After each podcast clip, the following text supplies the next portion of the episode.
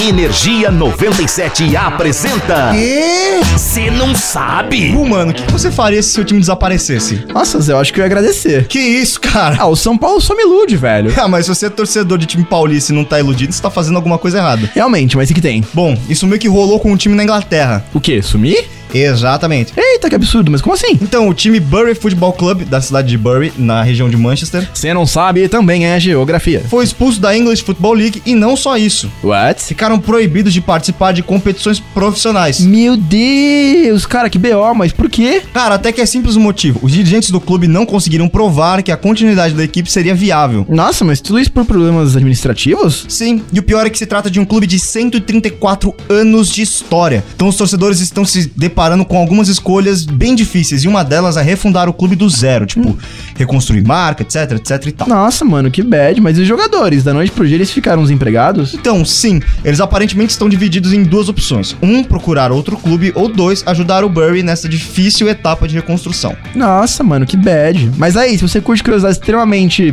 o clube sumiu.